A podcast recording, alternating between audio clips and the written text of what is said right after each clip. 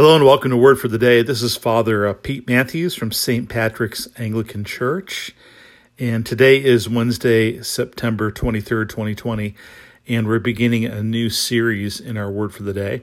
We're going to spend the next probably few months um, going in, in short snippets or even at times just one verse at a time through the Sermon on the Mount. And uh, so I hope you find that encouraging. The Sermon on the Mount, of course, is that that core set of teachings that Jesus presented about the nature of the kingdom of God and really the, the heart of what it looks like to, to live as a disciple and to follow the way of Jesus.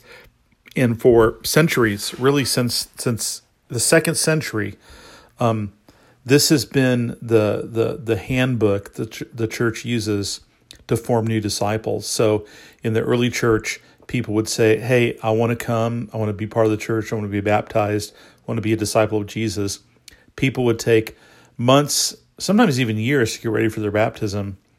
And they'd have someone meet with them. And one of the things they would do is work carefully through the Sermon on the Mount and begin to put that pattern of life into practice as they're learning how to live as disciples of Jesus. So it never hurts for us to go back and review it. And that's what we're going to do for the next probably a few months as we work slowly through the Sermon on the Mount. We begin today with Matthew chapter 5, verses 1 and 2. And it simply says this Seeing the crowds, Jesus went up on the mountain, and when he sat down, his disciples came to him, and he opened his mouth and taught them. So, a couple things to note about. There, there are crowds following Jesus. He's ministering to many people who are not part of his band of disciples.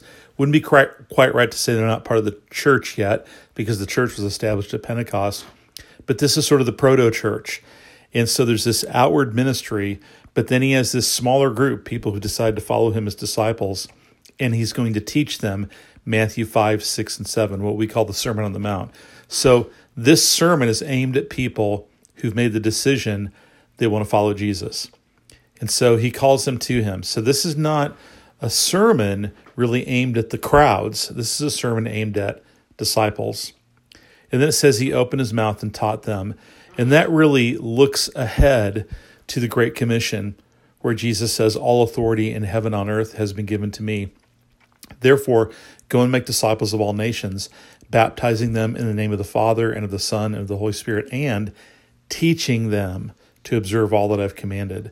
So, teaching is central to disciple making, and Jesus is teaching disciples how to live as disciples.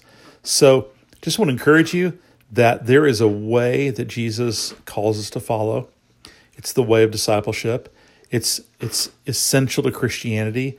There's not Christians and then some Christians who are disciples. To be a Christian is a disciple. And Jesus' expectation is to learn how to follow that way. And we learn that by sitting at the feet of Jesus, listening to him, letting him teach us.